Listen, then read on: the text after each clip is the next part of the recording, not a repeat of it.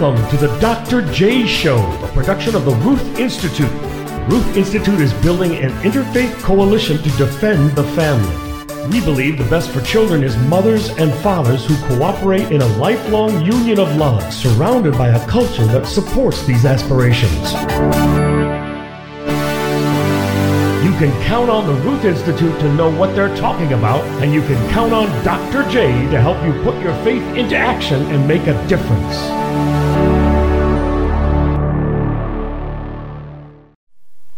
I'm Father Mark Hodges, and here are the headlines. The American College of Pediatricians was joined by the Association of American Physicians and Surgeons, the Catholic Medical Association, and the Alliance for Therapeutic Choice in urging the Surgeon General of the United States, Dr. Jerome Adams, to warn against transgender medical interventions for children. Medical intervention for children with gender dysphoria begins with puberty blockers and is typically followed by the use of toxic opposite sex hormones and the surgical removal of breasts and reproductive organs. Perfectly normal, healthy girls as young as 13 have received double mastectomies in this country. Cosmetic plastic surgery then creates and attaches fake opposite sex genitalia. Dr. Michelle Cretella, executive director of the American College of Pediatricians, stated, quote, harmful hormonal and surgical interventions are being routinely prescribed to gender dysphoric youth in lieu of ethical psychotherapy, despite the fact that the vast majority will outgrow their gender dysphoria if allowed to progress through natural puberty. Unquote.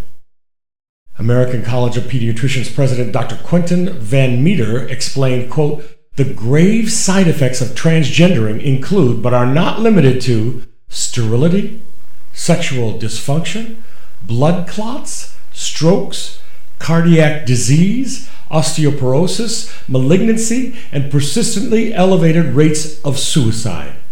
Children and teens do not have the cognitive capacity to fully comprehend these risks. The joint letter requests that the Surgeon General issue an advisory of the serious and irreversible health risks to children and adolescents from transgender treatment.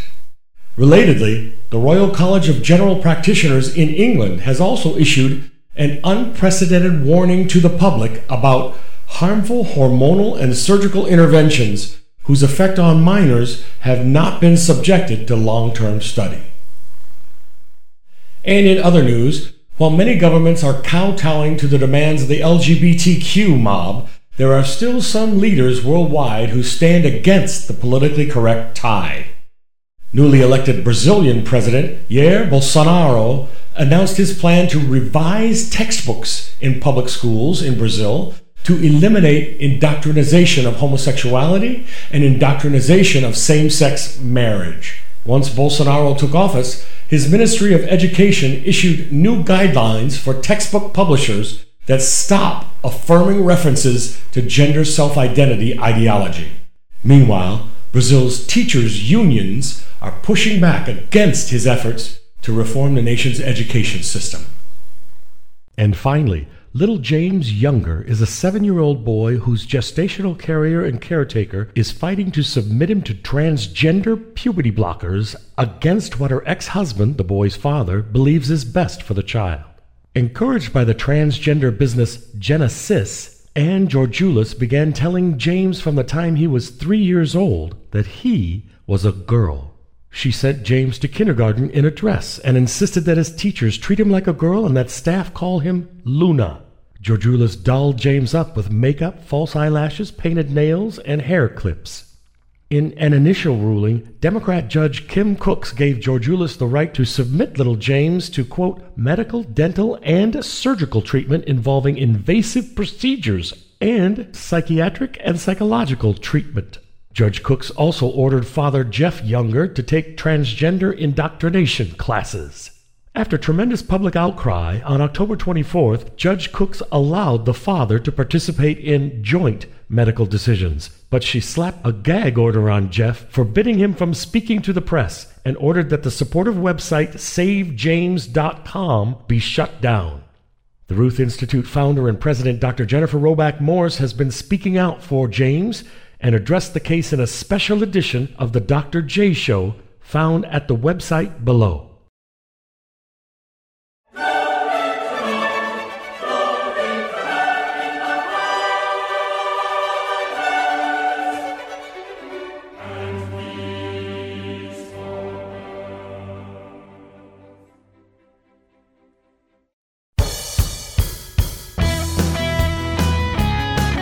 This week, we bring in an expert who will help you defend the truth about marriage, family, and human sexuality. And now for Dr. J's featured interview with our special guest, Kevin Wells.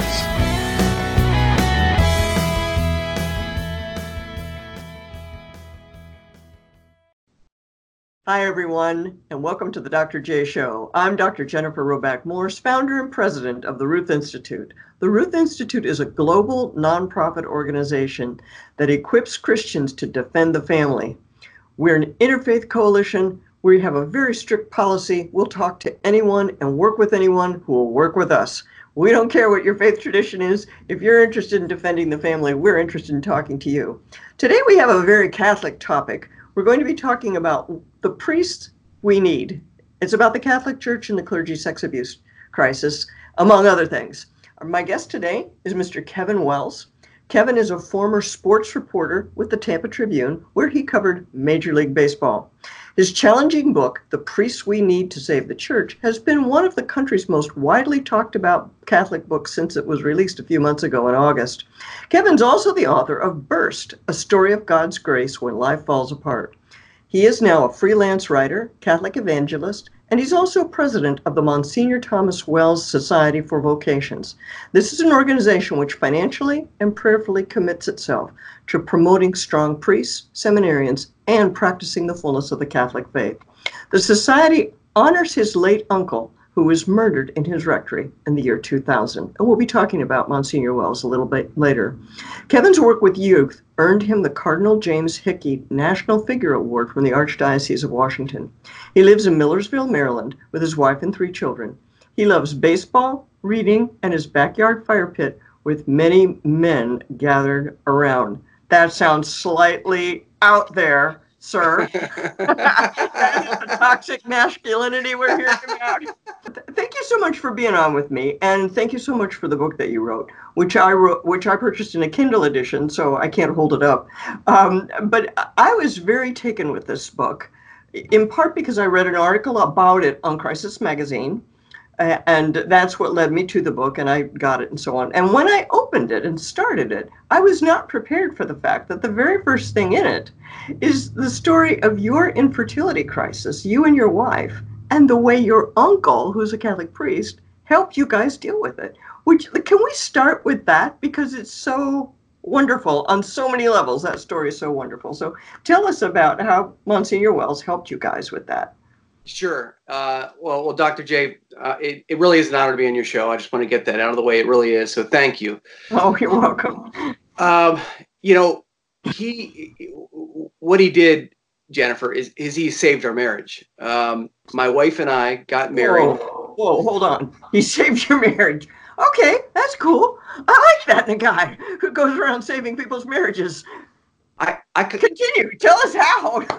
I kind of like it too. Um, yeah. Now, now, I don't think it's embellishing or or going far afield to say that, but I will say now through God's graces, I think maybe through the sacramental graces of marriage, it could have been salvaged. However, when we got married, uh, we had known prior that we both wanted a very large family.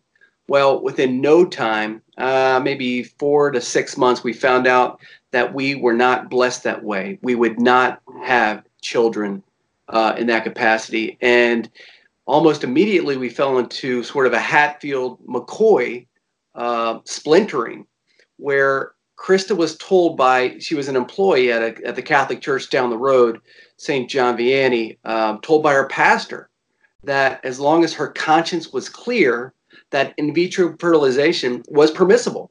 Oh. Um, uh, killing me.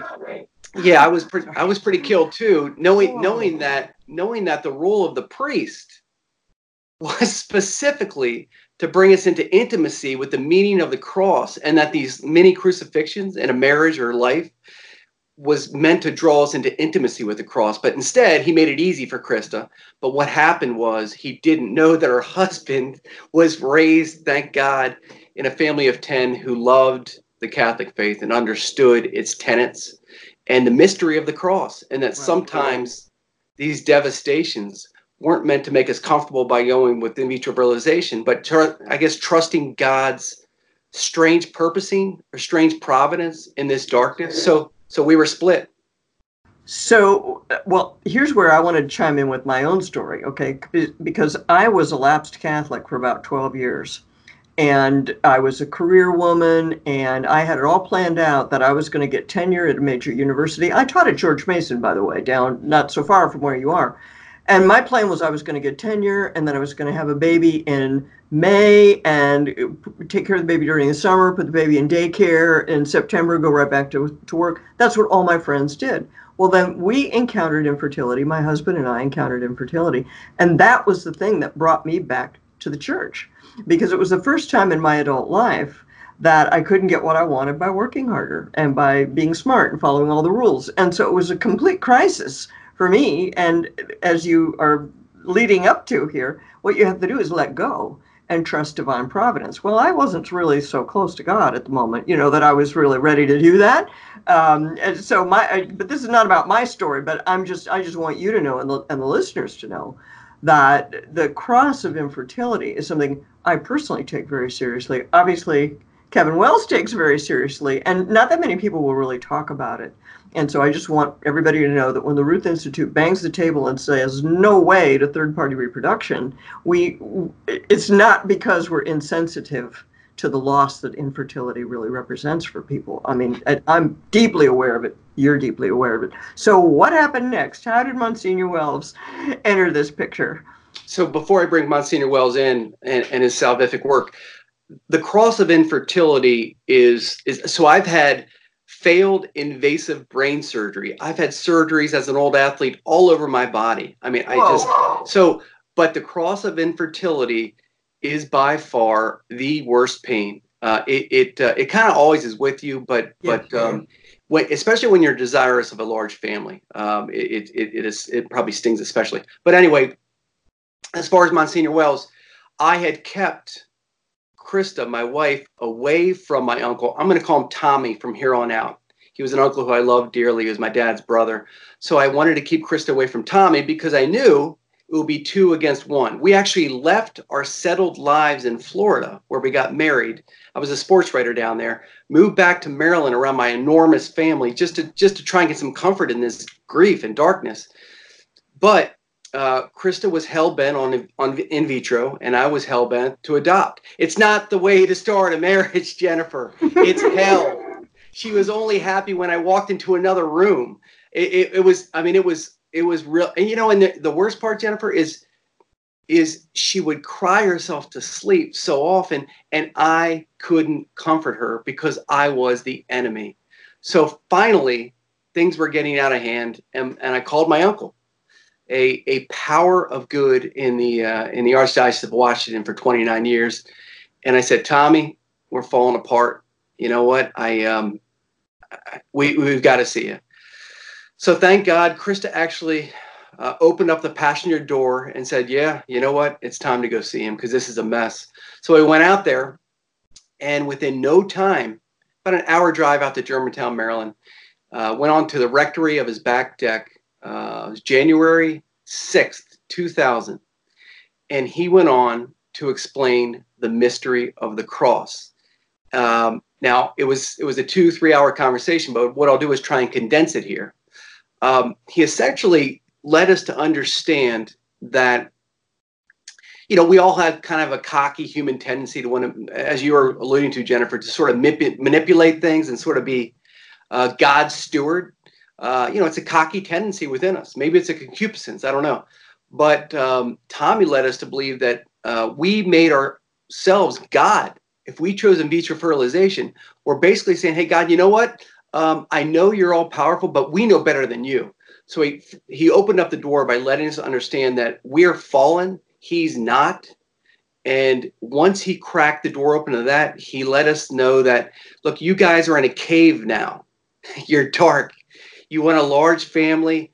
God has not given you, uh, uh, enabled you the vehicle or the method to get to this large family. So, what you need to do right now is surrender everything to Him and have faith that you never knew you had. That somehow in this dark cave, rely on Him to be the torchlight that He will be good to you in this darkness. Trust Him. I don't know what's going to spin out of this, Kevin. Krista, I don't know what's going to happen. And I know you're mourning about that infant that cannot grow in your womb. And you have that maternal mother bear ferocity to have a child in your womb. But I beg you, do not do it. Give it to God and trust Him with your cross. And I promise you, if you do that, you'll be pulled in to an intimacy with Him, a relationship with Him that you never knew existed because you sent Simon of Cyrene back home and you took on the full burden of the cross. Trust him.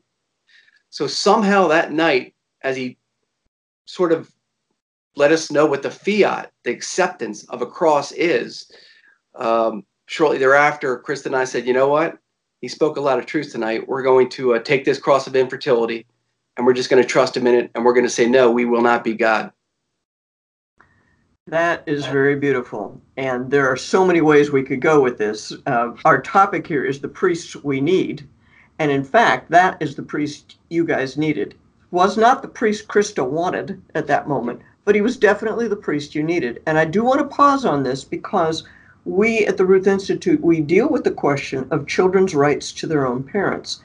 And one thing that happens with third party reproduction, people buy sperm or they buy an egg and the, the government has a plan that, that that the child will never know that one party that one parent you know that's a complete separation. Nobody would do this if you thought the other parent would show up on your doorstep and demand parental rights down the road you know? I mean so so the, the government makes this whole industry possible. And when you're when krista's priest said let your conscience be your guide he, that that was that was a crazy thing to say because you can't even anticipate all the considerations that are going that are going to spin off from this decision that you've made. And so I, I'm in touch with any number of donor conceived persons, and the some of the things that they tell me are unbelievable. You know, I mean, the, the things that people don't normally have to be concerned about that are on their minds, that are on their hearts, and what it does to a marriage oh my goodness. I mean this was offered to us. We had this conversation with somebody saying oh you know you could do you could do sperm donation you know and so i i literally i called up this lady and she was you know she had two little children. I could hear the children in the background. And and uh, and she said oh it's great. The kids are wonderful. My husband and i said how's your husband? He's well he's you know he's fun he loves the kids but he's still sad because they don't look like him. Every once in a while he'll say the kids don't look like me. And i thought I can't do this to my husband. I, I just can't do this to my husband.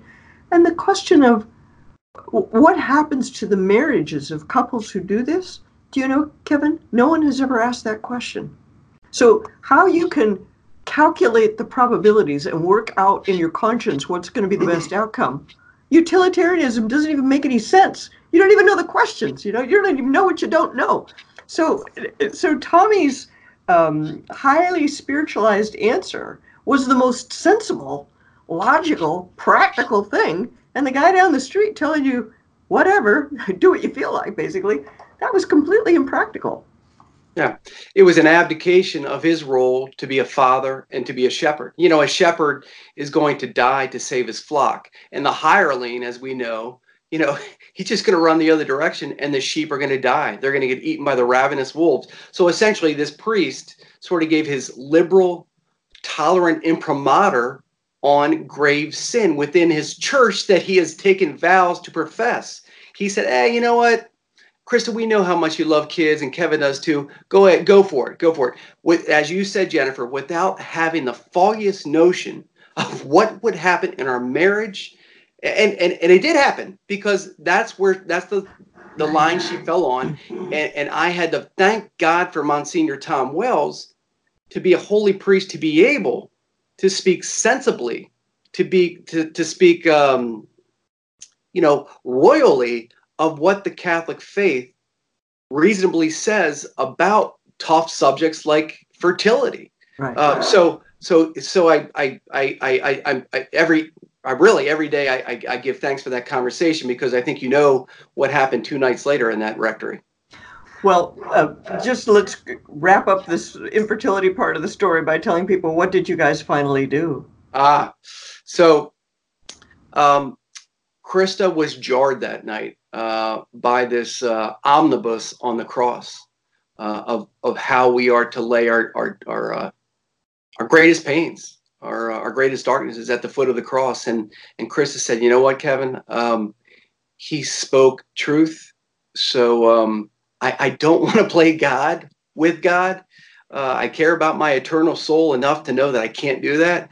So we're going to adopt. So we chose adoption, and now we have three beautiful children, and we're we, we couldn't be happier.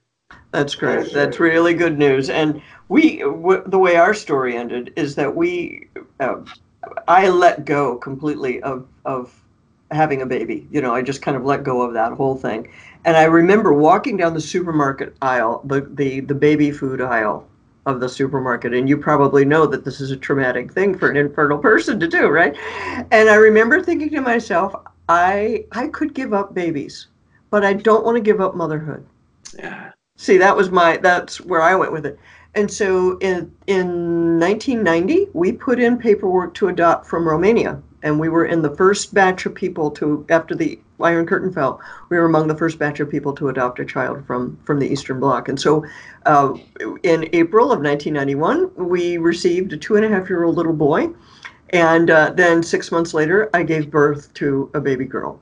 So Irish twins, Irish you know, twins, well done. You know, I tell people I, that is a record even for a Catholic to have two kids in six months' time. You know, but but for me, the the life changing thing about that for me and for my husband, uh, we're very nerdy people. Yeah, he, he's. I was completely unprepared for what we had to deal with. My husband, engineer, com- even more unprepared, right? So, but we have these two children, three years apart in chronological age, but psychologically kind of the same age. Our, our, little boy didn't know his own name at the age of two and a half, if you can imagine that, you know. And, and of course, we didn't even know that was a problem. We didn't, you know, we didn't know. What do we know, you know?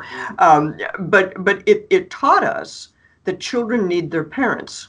Children absolutely need their parents, and you know we're good parents as adoptive parents uh, and we you know we love him he's our child and and all of that but the best thing for him would have been if none of that had happened to him and his mommy and daddy could have taken care of him you know that would have been the best thing for him right so as it turned out the gift that god had for me out of infertility was the ruth institute and our whole mission that we have over here because that was the thing that was the sequence of events that taught me kids need their parents as a society, we are totally tanking this. I mean, we just have no idea what we're doing by separating sex from babies and babies from marriage and all of that. We have no idea what the implications of that. And that experience is what set me down the path of becoming an advocate for the family, of, of children having a relationship with their parents, because doggone it, unless something catastrophic happens, that's what they're entitled to, you know? So that was the gift from God. That was the gift of infertility for us. Well, it's providence, right? It's, it's exactly. where you are right now is providence. I mean, it could be stated that simply. No, no question about it. No question about it. So let's get back to Monsignor Wells because he's the priest we need. He's the archetype of the priest that we need at this moment. So tell us what happened in that rectory two nights later. He was murdered. Oh. He was stabbed to death. Um, someone had broken in to that same rectory where Krista and I uh, poured out our hearts that night, two nights earlier. Um, a man had stumbled out of a bar two in the morning, um, went into the rectory, woke my uncle up, and um, in a grotesque fashion that the assistant state attorney said was the most brutal murder she had encountered. Um, stabbed him to death, and and uh, and one of the greatest priests, and and I think it's fair to say thousands of people in the Archdiocese of Washington will say this. He was one of the greatest powers for good, one of the greatest priests in the Archdiocese, in the history of the Archdiocese. He was taken out. Um, 3,000 people attended the funeral. Um, 250 priests, deacons choked the church. It was, uh, they shut down roads. Uh, thousands knew the power that he was. And, uh, he had his life taken after 29 years as a Catholic priest. Did they ever determine the motivation for this man to come in and commit such a brutal murder? Ah, uh, that's where it get that's, that's where it gets very interesting. Um, so when it first happened, it was just assumed that this homeless tree trimmer had, um, you know, was drunk and high. He was a high on cocaine. He'd been drinking that night, stabbed him to death. It was just simple. That simple. But as the years unfolded, you know, secrets only stay secret so long, and the genie finally came out of the bottle.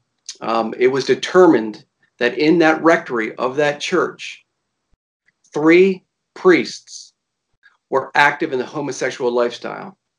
Two ended up being credibly accused as molesters, Father Paul Lavin and Father Aaron Coate. A third has disappeared from the priesthood. Um, there's rumors about him that are pretty wretched.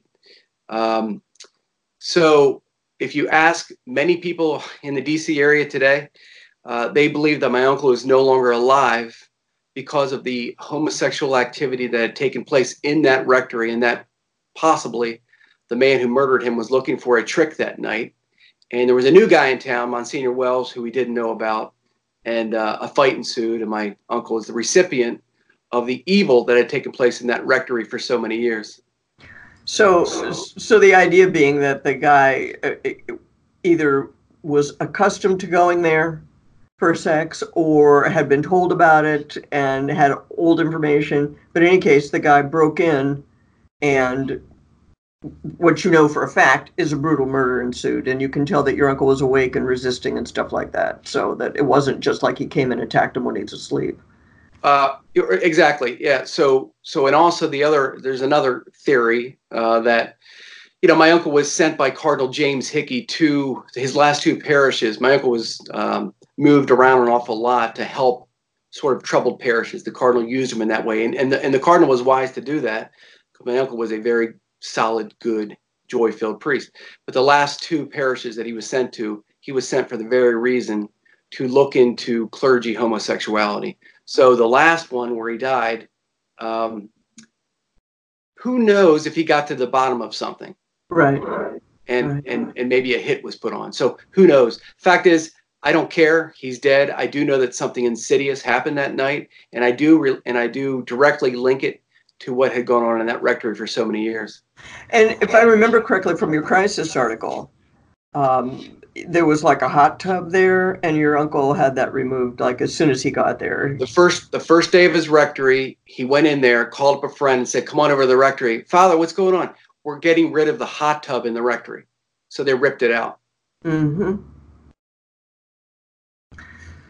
So and then cardinal hickey was the cardinal until i don't know when but the next person after cardinal hickey was mccarrick isn't that Correct. that's the sequence? So your uncle would have been ordained in what 1971? Is that what I'm doing Correct. the math going backwards?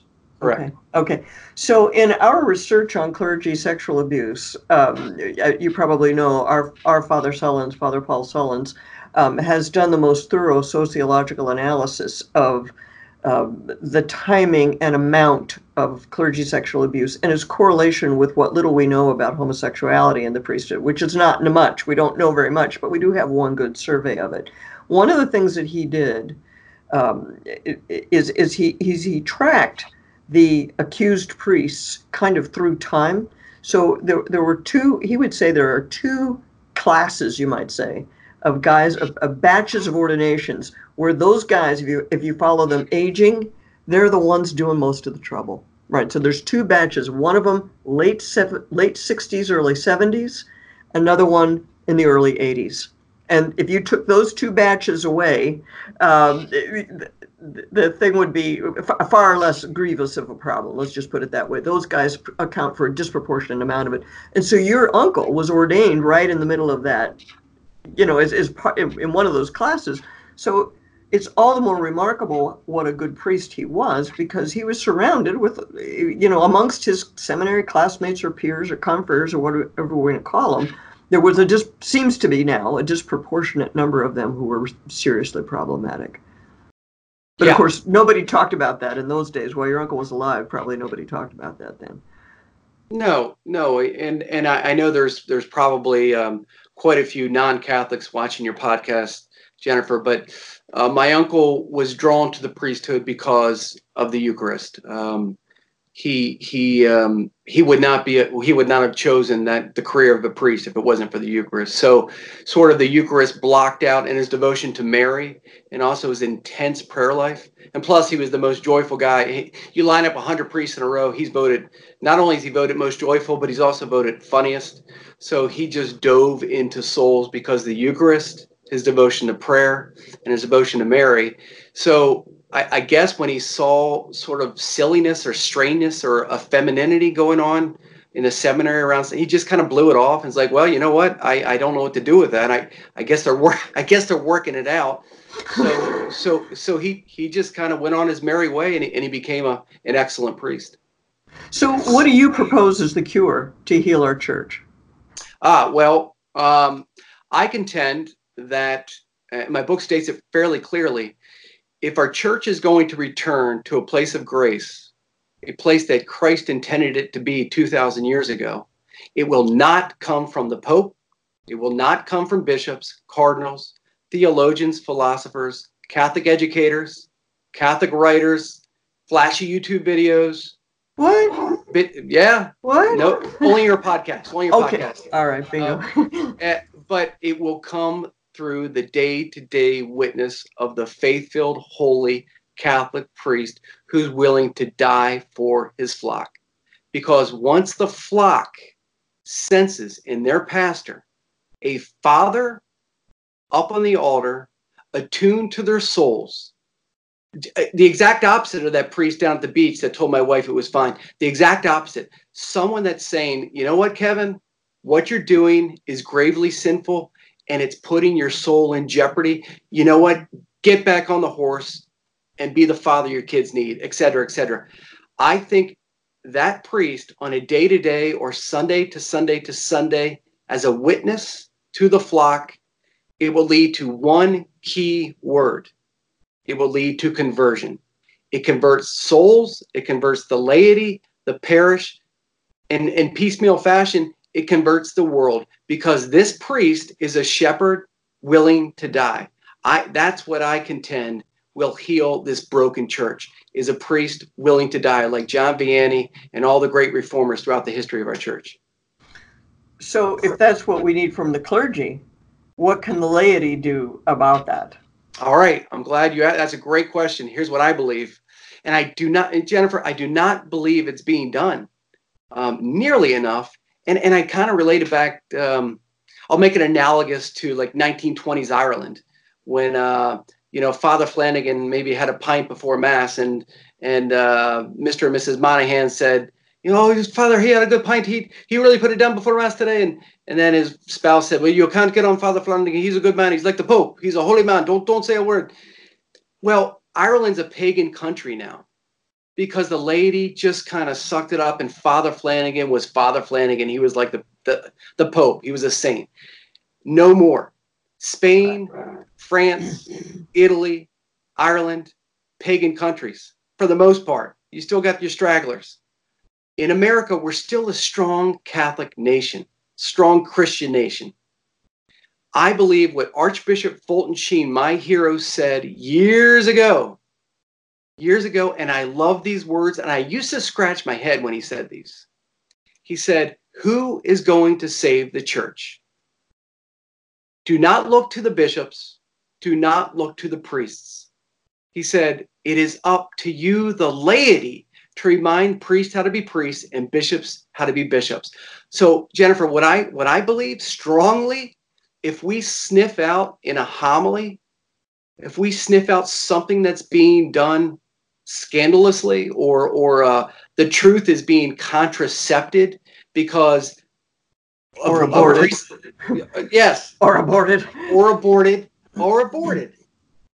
We sniff it out because of weakness, lethargy, flat-footedness, uh, and acquiescence to political correctness, societal norms. It's on me, Kevin Wells. It's on me to approach the priest afterwards, whenever, off to the side, never in front of anyone else, and say, Hey, Father, you know what? I sense greatness in you. There's holiness in you. But you know what? You're not giving it to us. You're not.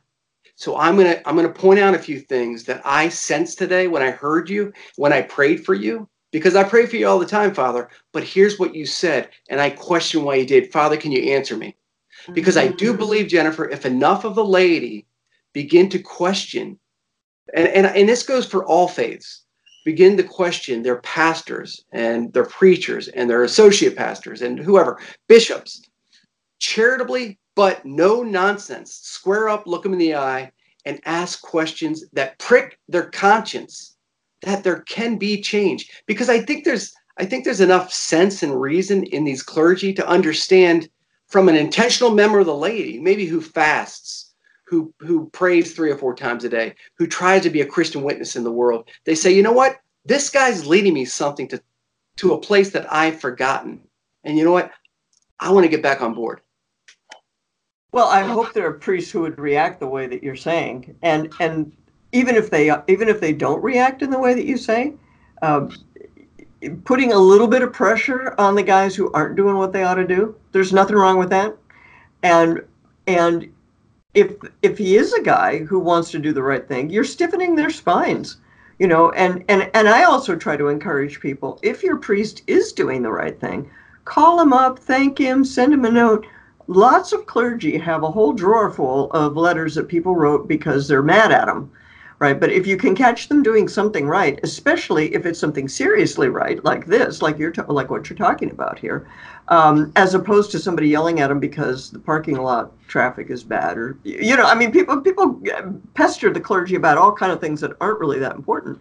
Um, if we are concerted and intentional about it, uh, we can help move the ball, shall we say, or just kind of change the change the terms under which everybody's engaged with with one another. And I, I agree with that. I think that's great. In fact, I, I have a very specific suggestion. At the very beginning of this podcast, you you and I had very clear story about priests doing it right and priests doing it wrong. And so I would encourage you, anybody who's watching this podcast, share this podcast with your priest or with your pastor with any clergy or religious leader that you feel needs some encouragement for doing the right thing, um, whether it's about the, the sensitive sexual issues or something else, please help them to see that we need them to do the right thing and we will appreciate it if they do the right thing. So that's a just, just one more way that people can be doing this. Yeah, I, I um so yeah, I, I'm William Wallace with blue paint on my face. If my pastor is strong and he's sacrificial and I sense intentionality, I'm going to do whatever he wants. And everyone out there, whatever faith you are, if you sense you have a father up there who's who's trying to bring you the Holy Spirit, Jesus Christ into your life to make you the, the person you need to be, yeah, if, if you're not if you're not saying thank you or being gracious or helping them, then you're then you're kind of failing as a Christian. So we all we all sort of get that. But um yeah, I um I do think and and and Jennifer, you read my book. I think that there are certain characteristics that a priest um, simply needs to sort of bring into his life so the Holy Spirit can flood him so he can be this power. And I and I contend that so many priests and, and, and I count among my friends maybe eight to twelve close priest friends. My brother's a priest. I'm from a family priest. I love priests. But I think the, the problem that's plaguing society in our rectories is a bachelorhood mentality has overtaken um, America, the world, where priests no longer see their role. And this goes back to Melchizedek. He's, you know, it, it, it, it's the priest has always been understood to offer sacrifice. Um, Paul in Hebrews, that's all he wrote about. He wrote about priests sacrificing themselves for the flock. And I do, I do contend that um, God bless them, but many of our priests today um, you know, they know what time Wheel of Fortune and Jeopardy comes on, and uh, they know the quality of their their their, their cooks' meals that night. Um, but maybe what they don't know more is how to try and focus on getting their souls of their flock to heaven through a daily holy hour, maybe walk in the neighborhood praying a rosary, maybe fasting a day for their parish. Yeah, because yeah. again, if you're doing these things that God gave us, you're flooded with the Holy Spirit and you become someone who crawled into the skin of Jesus Christ. You become Christ to the world because you're filled with Him. Right. And and I which think, is where we're all supposed to be in Galatians. We're told this is this this is the key to happiness is to have Christ living in me. This is this is where we're supposed to be. And the and the priest's role is to sacrifice for us. I have to tell you, you know, you're talking em- emphasizing the fatherhood aspect of this thing, which is very beautiful and is a huge problem in our cul- in our culture all the way around the crisis of fatherhood. And this is where, how it's showing up in, in religious life. But women who want to be priests Kevin, if they understood that they're supposed to be sacrificing themselves, I somehow doubt that they would want to be up on the altar having their guts ripped out. You know, I mean, symbolically or possibly really. I mean, you know, this this is a job for a man. Sorry, it just is. Jennifer, they're going to lead you away in handcuffs, but I but I know you I know you say this. I'm ready. Come get me. I, I, I yeah, it's it's a it's a paternal role. Yeah. Um, it's it's it's always been understood that way. You know, Jesus chose twelve uh, apostles, all men, uh, and we can go on for hours about this. Were they really? Were they really? Or did they? Mary Magdalene Mary Magdalene was a friend. He, she wasn't an apostle. I'm just I'm gonna, I'm going to enlighten you to that. What? Oh, no kidding. You mean it wasn't random that the Son of God came down as a man? What? That, like that was a plan? They You're too much. You're too you're too much. You've thought about this a little bit. Uh, and no, drives you know me what's- crazy. Honestly, let me say for the record, it drives me crazy. There you go. Sorry, I'm done now. Go ahead. It's your this No. is your podcast, honey. You you you you give your message. No. no, no I, I, I look. I um, I, I I do. You just identified something. It's kind of funny, Jennifer. What you said is uh, it's rarely talked about with those that scream for women priests that it is a sacrificial role, that it is a dying to self. Um, it is it is a um, you know. Let's be honest. Um, men have been soldiers on battlefields for all these years because they're they, they die they they just die now now um as you mentioned mary is the greatest disciple our blessed mother is the greatest disciple in the history of the church. Um and and and she might have she might be the strongest person ever lived outside of her son but she always pointed to her son as the true anointed priest. She pointed to him go to him.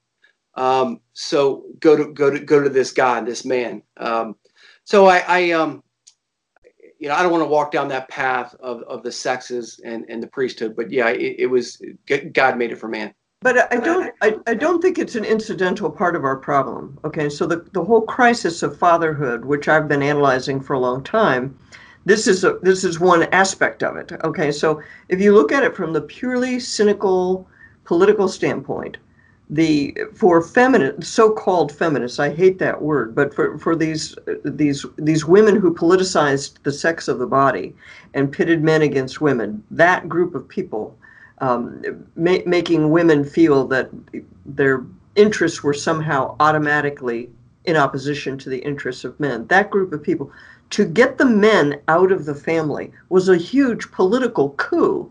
Uh, and, and to tell men that they had nothing to say about issues like abortion or divorce or those those are women's issues, okay? And you know, most men have gladly left the field, and therefore the women and children are left defenseless. Right. So the role of protector and provider is no longer being done inside the little society of the family. It's now, you know, the the state comes in with it, you know, and the state doesn't have my interests in mind the way the father of my children would have my interests in mind or should have the interests of my children in mind. You know, it's a it's a completely different kind of thing. And so what we're seeing in the in the Catholic priesthood, Catholic priesthood is is significant even if you're not Catholic people, you know, my non-Catholic viewers, part of the reason we think it's so important is precisely because uh, the male, uh, not just male headship inside the family, although that's an element of it too, but but but God revealed Himself as a man. He did that for a reason, and and to say that it's optional whether the priest is a man or not means it's optional whether he's a father or a mother, which means it's optional whether there's gendered parenthood or we're all just generic parents and there's no such thing as a mom and a dad, you know, because everybody's just generic parent. There's no such thing as a generic person. And this has undermined the ability of the priesthood to be its authentic self. And that's one of the things that I really liked about your book is that it, it has this unabashed masculine quality to it, which is not toxic. There's no toxic masculinity here. It's the opposite. It's heroic masculinity. And that's what we've lost sight of in the culture. So the, your book is very important corrective to all of that. Well, you know, Jennifer, to, just to dovetail that, I, I argue that the I'll go back to the priesthood. It, there, this anti-fatherhood in the priesthood, this this uh, a fatherlessness, is the exact reason. You know, this bachelorhood mentality. A bachelor isn't a father. You know, he's always looking myopically. He's looking inward. A father is always looking outward. So because we are we as we are as a you know just we're, we're fatherless our church is falling apart it's falling apart in europe uh, thank god for africa america we're hanging in there but but I, I contend that if bishops and priests understand their fatherhood role, their paternal role in protecting, in guiding, in teaching, in standing up, in preaching, not being afraid to preach on contraception, uh, traditional marriage, uh, something that goes on at the Amazon Synod, you're not afraid to bring it up as a quizzically saying, I don't understand this, guys. Let's take it to prayer. As a matter of fact, I want to encourage a 40 hour devotion, a litany. Uh, let's let's talk about the saints. Because this has been contracepted, the tongue has been contracepted. There's no life in the void, right? There's no life in the void. So, so much of our church has died because priests have chosen not to be fathers. That's a that's an amazing thing that you just said, and I and I, I I'm gonna have to meditate on it. But I I'm pretty sure I endorse every word that you just said.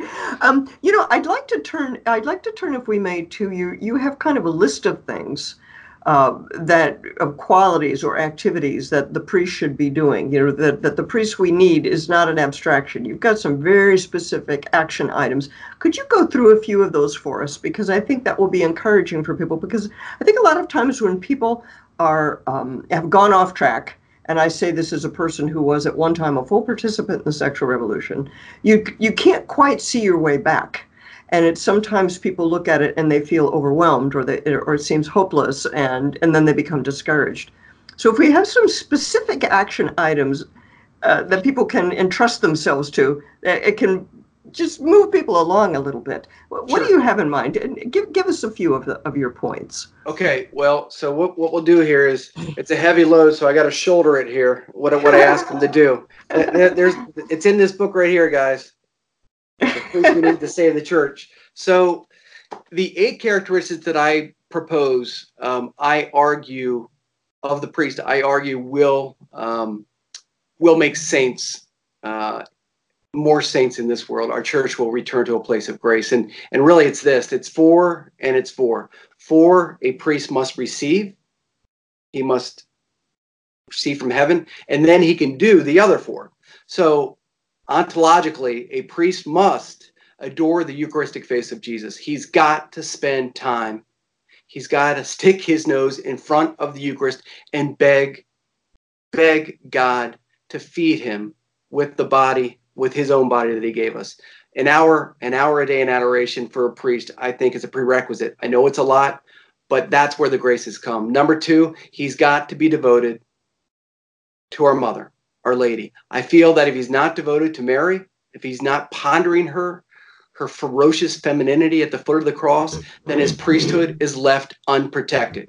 That maternal protection, that maternal protection is not there. What I want to say about that one, I feel like I can pick a Marian priest out of a lineup. Man, they got something about him. This man, this is a masculine man who loves his mother. He's not a he's not a mama's boy but he loves his mother. Go ahead. Bingo, bingo. I, I want to tell a quick story, Jennifer, about Mary and the priest. And this is this is one of the most be- matter of fact, this is I think the most beautiful excerpt in my book. A, a holy priest named Monsignor John Esseff. He's a mystic. He's an exorcist, and a lot of people believe he'll one day be a canonized saint in the church. He told me, he said, Kevin, um, and he was crying midway through telling me this. He said, "Here's how I see my priesthood." I see myself at the fourth station of the cross, and that and for non-Catholics, that's where Jesus fell for the first time, and Mary is Mary is with him on the ground as he's already sweating blood and he's got the crown of thorns and he's got the lashes and he's just a mess. He's a beat up mess. And Mary looks him in the eye and she says, John, remember his name is Monsignor John Esseff, you get up and you finish this. You undo this sin. And Mary stoops down, lifts John up, and says, Go, die. That is a Marian priest. That's what so, he heard her say. That's she said no, that's how he sees. That's how he sees his priesthood through her eyes, through right, that action. Right. So Mary's saying, "John, you die for my son. You undo this mess."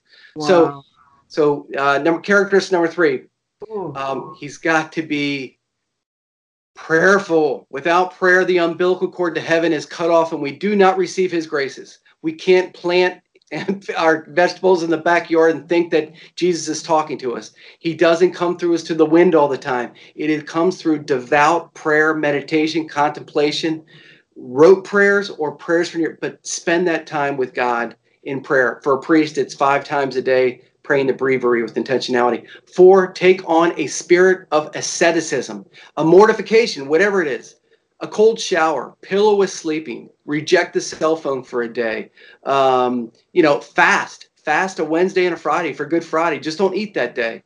Um, okay, do those four. The Holy Spirit floods in, and then you can do these four. Number one, you're gonna like this one, Jennifer. Number one, you're a father. You know how to be a father because Christ is within you. Number two, you're available 24 7. Your cell phone is on at 3 in the morning because you anticipate and look forward to an emergency. You're available always for your flock. A shepherd is always going after that lost sheep, he always needs to be there. Next one a priest has got to preach with the prophetic voice of God. He cannot contracept truth. Too many priests are contracepting truth nowadays. But one who receives, it's Jesus. I need to preach truth. Last one, this is my favorite one actually. And, and, uh, by the way, all all these came to me through a lot of prayer and rosaries and time in front of the Blessed Sacrament. Last one, a priest has got to have a carpe diem mentality. So if he's in the fourth row of a Redskins game or in a drugstore or in the ninth row of a Metro bus, if he senses a soul that might be bound for hell or he senses someone that's struggling, he dives in.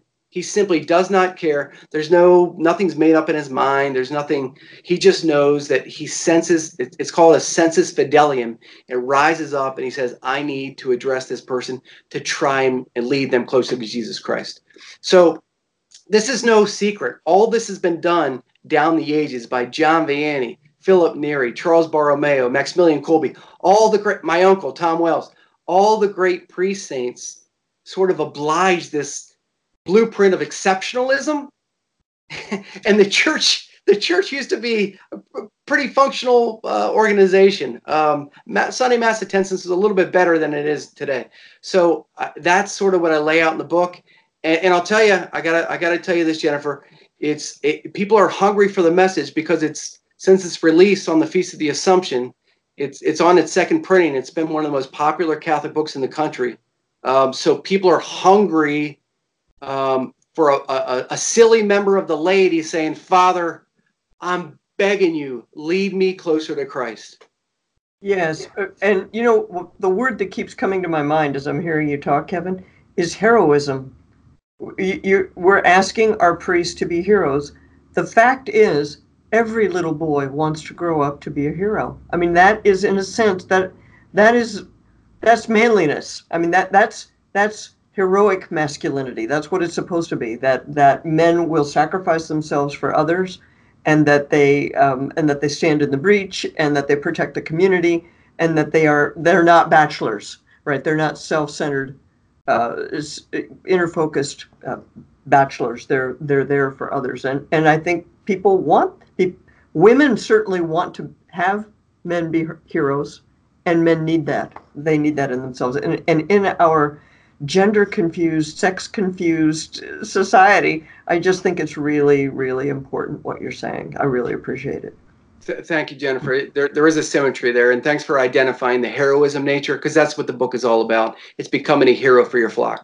It's you know, it's it's dying for your flock. That's right. That being prepared to, uh, and I mean, we, we don't we don't send people on suicide missions, but every soldier knows that he may die, and he's ready for it. That's part of the that's that's part of what it means to be a soldier. That's part of what it means to be a fireman. You may die going into that burning building, but that's that's what you that is what you signed up for. Yeah. So can you give our we're coming down to the to the end of our time together, Kevin? Can you give the our viewers some specific actions that they can take? I'm going to tell everybody you need to go buy this book, whether you're Catholic or not.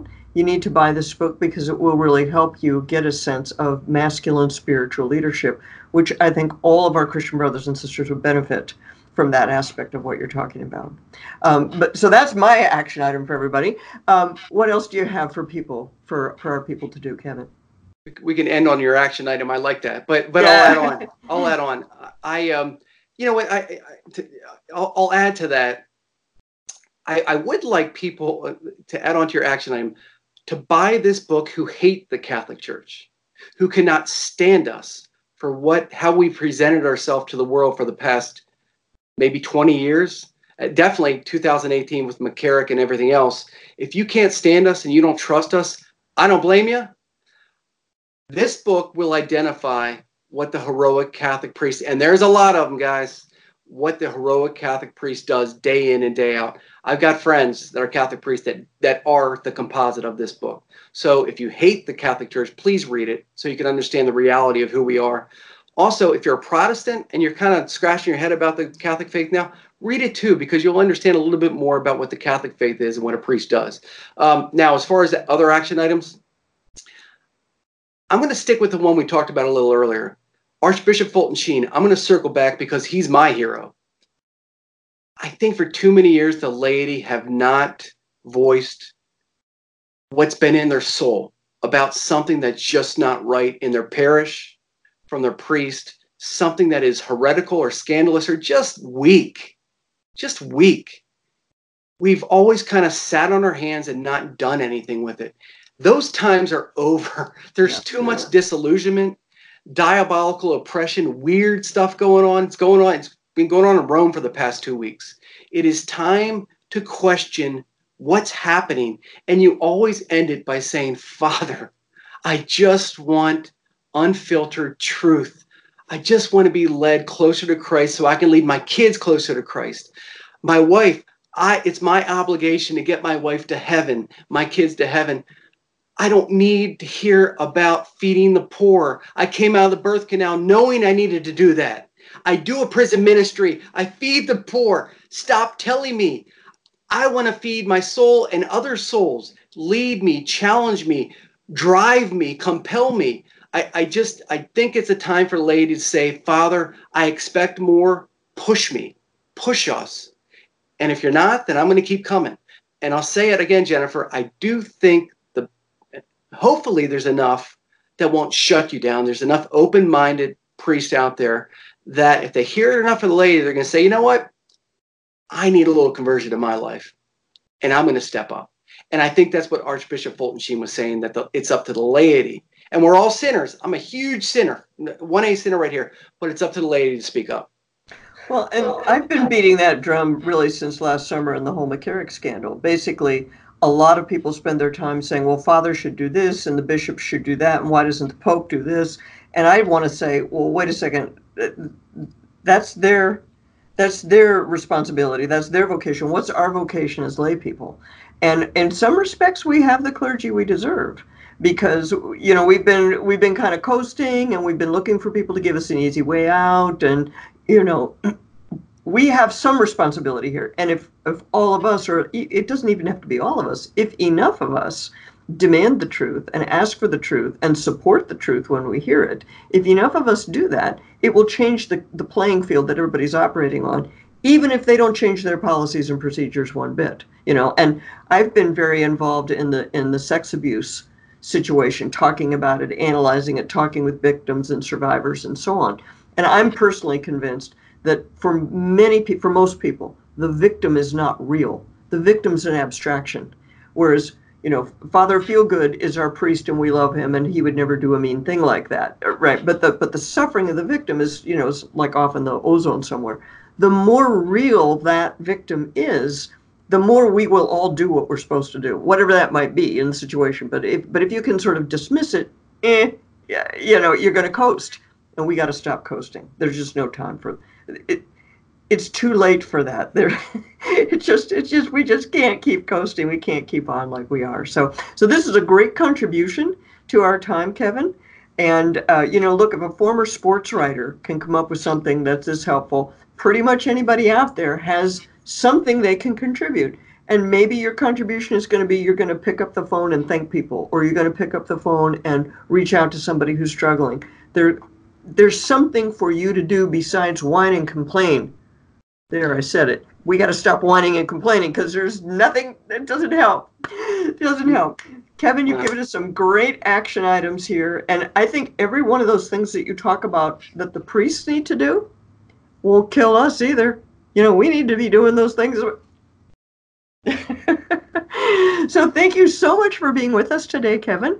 And uh, I, once again, I want to encourage everybody to share this particular video podcast with your clergy uh, I think they'll be encouraged by it. I think they'll feel supported by it and do buy the book and share it. Thanks so much, Kevin Wells, the priest we need. Jennifer, thank, thank you very much. It was a pleasure. You're very welcome. Bye bye.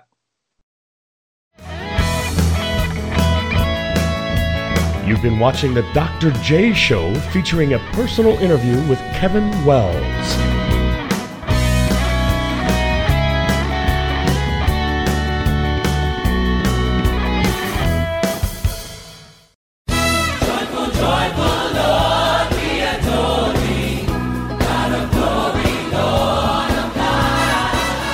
Archbishop Fulton Sheen once said, Who is going to save our church?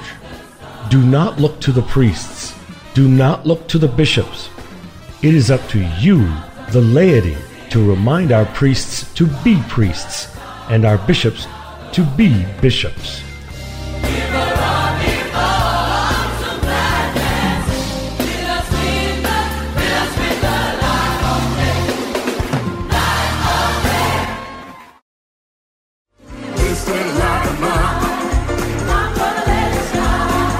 Now for the most important part of our program, your action item for this week. If we sense our pastor or bishop has been hesitant or silent on issues regarding the church and society, we must write him letters, arrange for meetings with him, or visit his address in order to charitably discuss what we regard as his timidity. If our pastor or priest is preaching on liberal topics and not addressing the need for holiness, prayer, and devotion, it is our duty to speak with candor and clarity about this with him. We encourage you to resolve to do so this week. As a second action item this week, we urge you to spend time each day detaching from media to devote time in silent prayer, scripture reading, or meditation to better hear the voice of the Holy Spirit. In these loud days, the movement of the Spirit will lay dormant within us if we are not fully open to hearing His voice.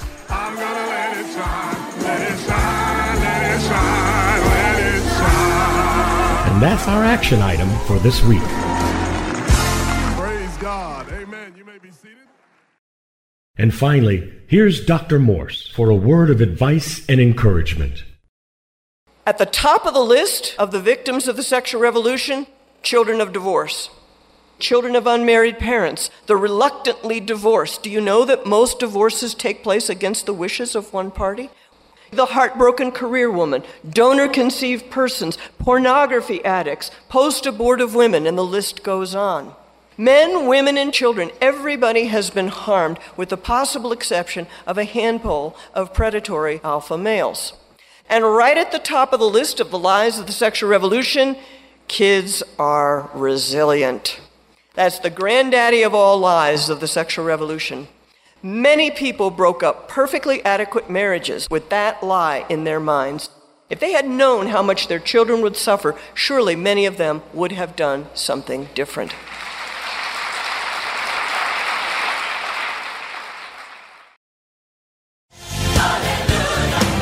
You've been listening to the Dr. J Show, a production of the Ruth Institute. The Ruth Institute equips Christians to defend the family and build a civilization of love.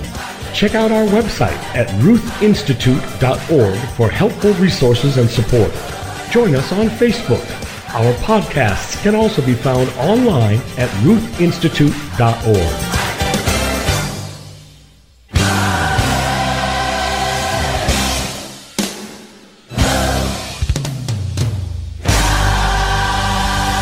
I'm Father Mark Hodges. Thank you for watching.